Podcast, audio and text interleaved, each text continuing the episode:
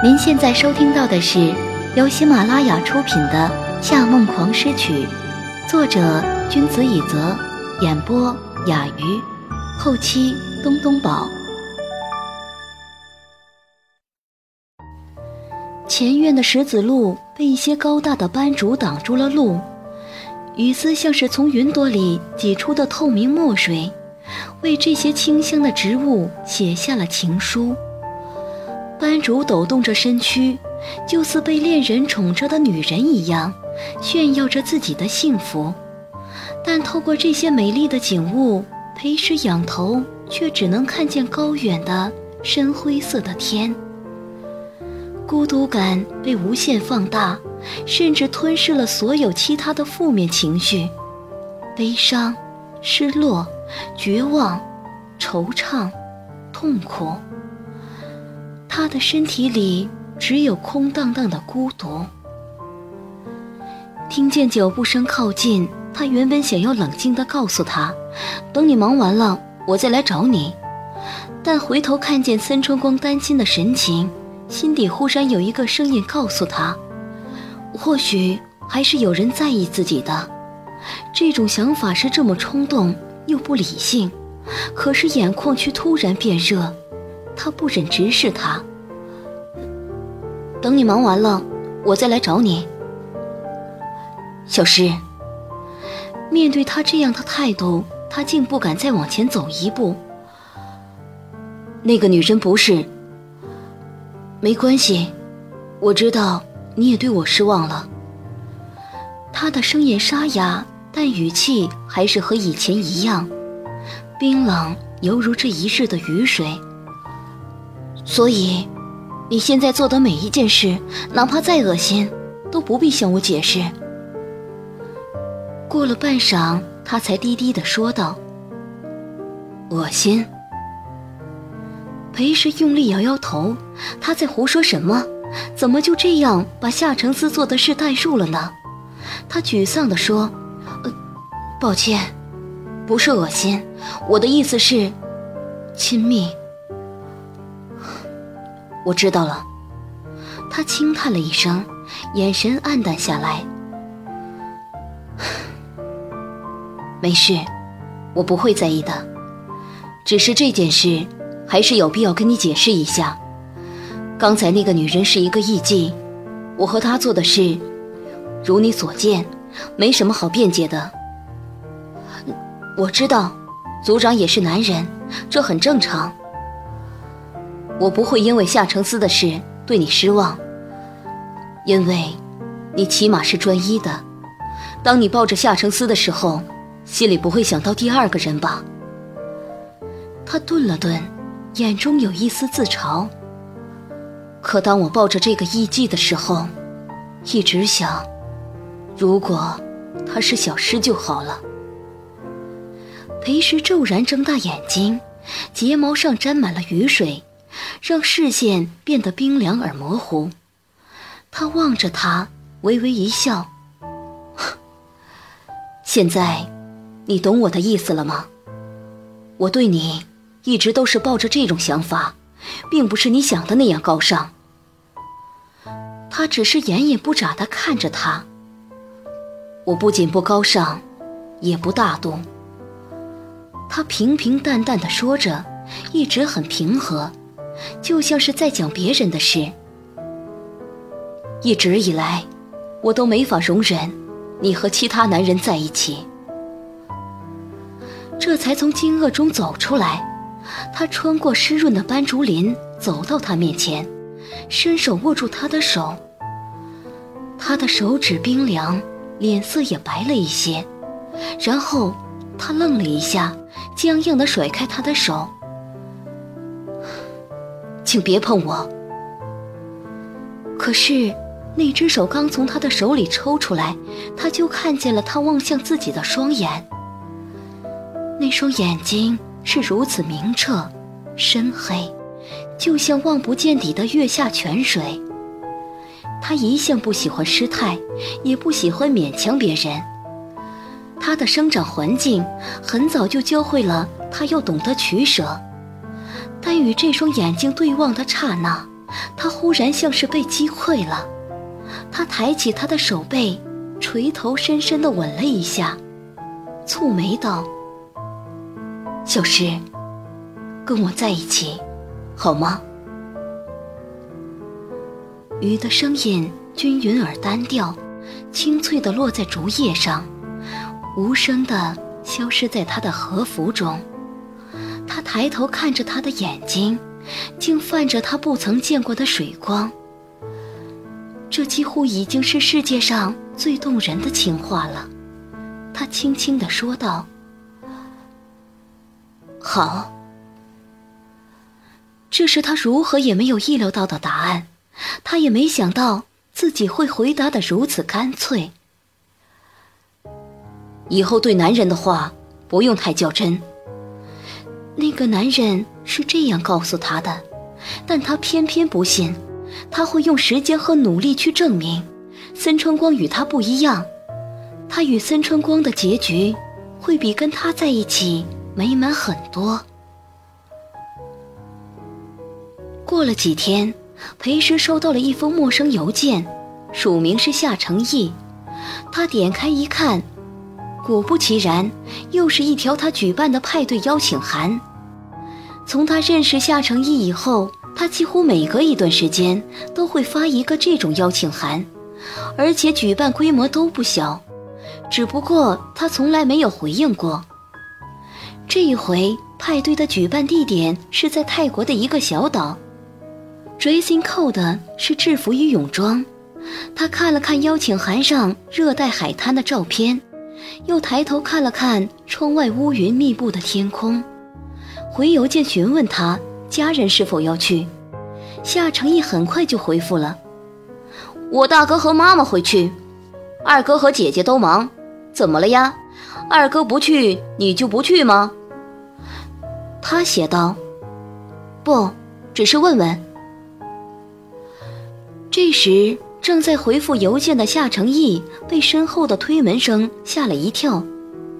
夏承思立着衬衫领子，正在把金属袖扣别到雪白的衬衫袖口上。承义，帮我拿一下挂在你身后的皮带。夏承义哦了一声，把皮带送到他手上。我正在和裴石发邮件。夏承思警惕地抬起头：“你和他说了什么？让他参加我的海外派对啊？叫他去做什么？”夏承义不满地扫了他一眼：“你又没打算去，问这么多做什么？他是你一个人的，别叫他去。不叫他去，人数不够，难道你来充数？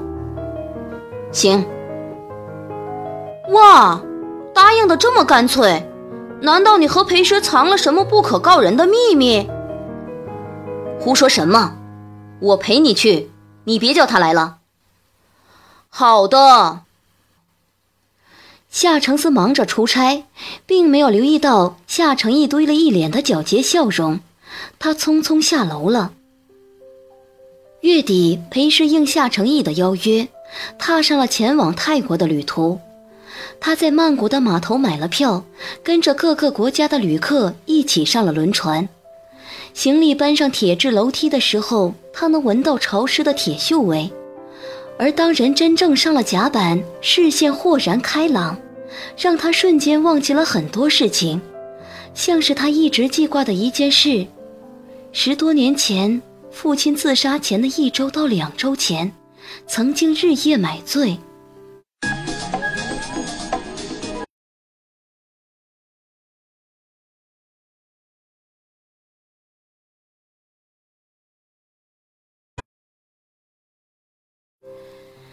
某晚，他回到家中接了一通电话，用乞求的语气说道：“我现在已经身无分文了，你到底想把我逼到什么程度？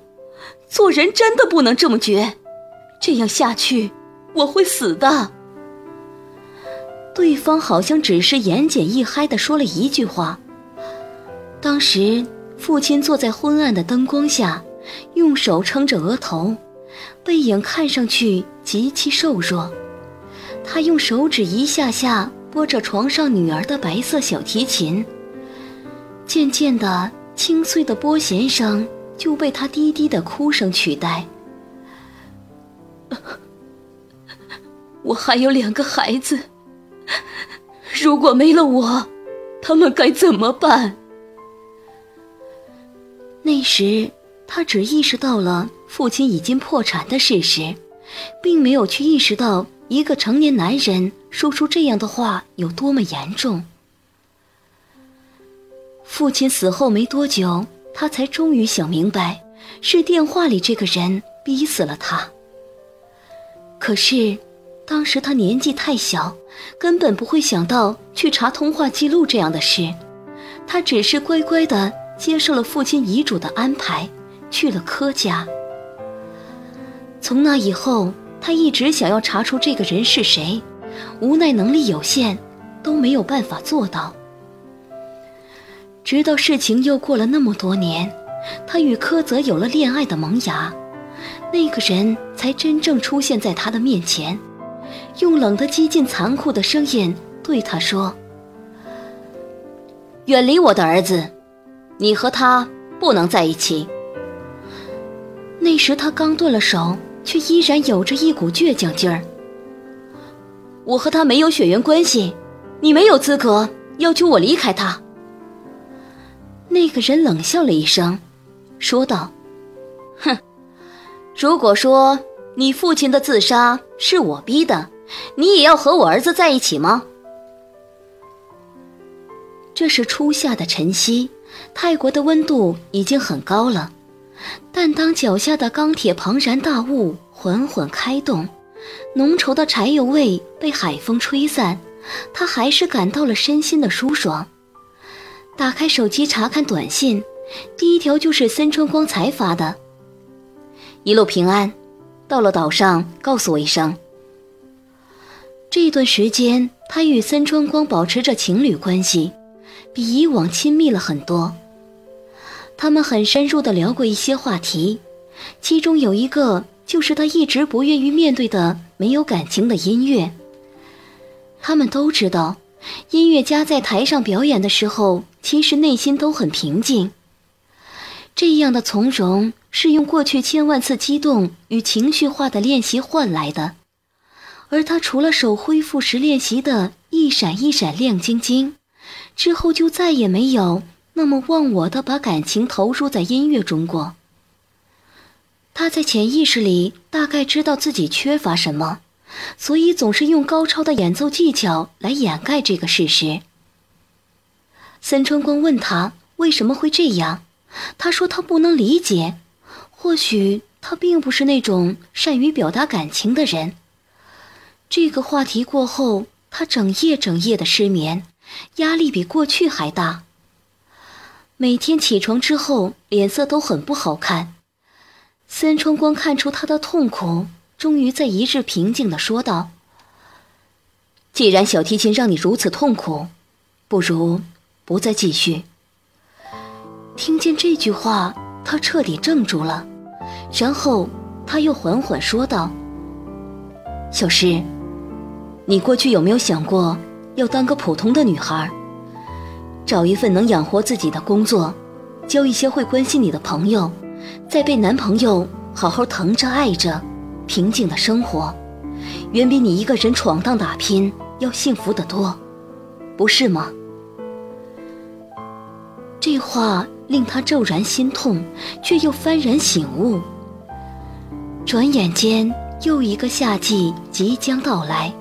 时间过得是如此快，这么多年来，他为小提琴牺牲的、放弃的、付出的，已经远远超出了常人所能承受的。但他似乎从来没想过，作为陪师，一个普通的女孩，到底想要什么？他给森春光回了一条短信，告诉他已经上了船。对方很快就回了一个微笑的表情，然后他在满满的幸福与满足感中，忽然捕捉到了一抹金属般锋利的空落。此时此刻，他的双脚像是陷入了这个庞大柴油机械的深坑，头发与衣角却如船头的泰国国旗，被风吹得犹如一团想要挣脱逃离的乱线。眺望着远方，那里有浅蓝的苍穹和深蓝的山群。他发现，越是朦胧遥远的地方，就越有让人想一探究竟的魅力。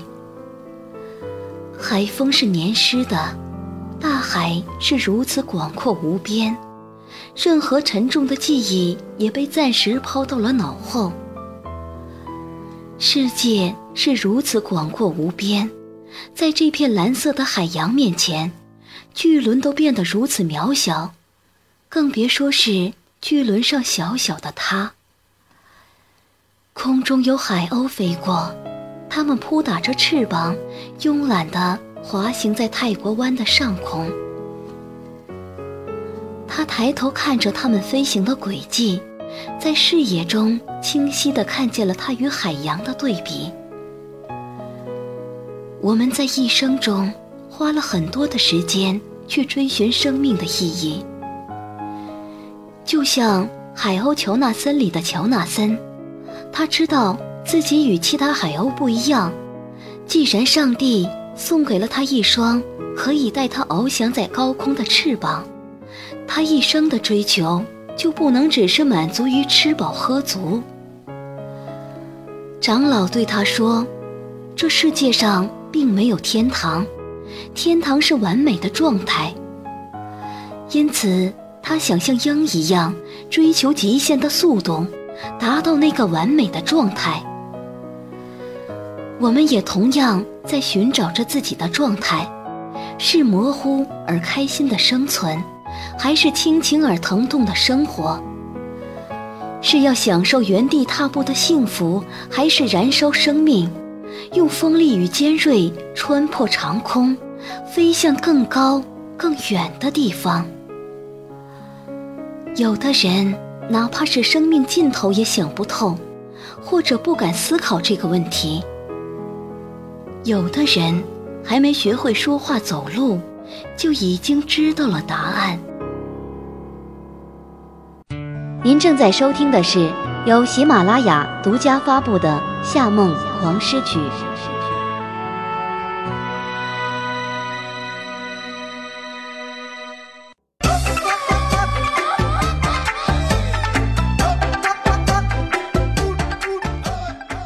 爱的小伙伴们。《夏梦狂诗曲》的第二部已经完结，感谢大家一直以来对夏梦的支持和喜爱。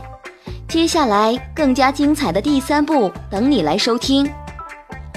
最后，小伙伴们需要你们的点赞、评论、关注哦。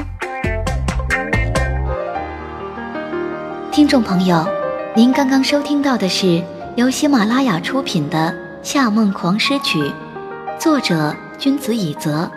演播雅鱼，后期东东宝。更多精彩有声书尽在喜马拉雅。感谢您的收听。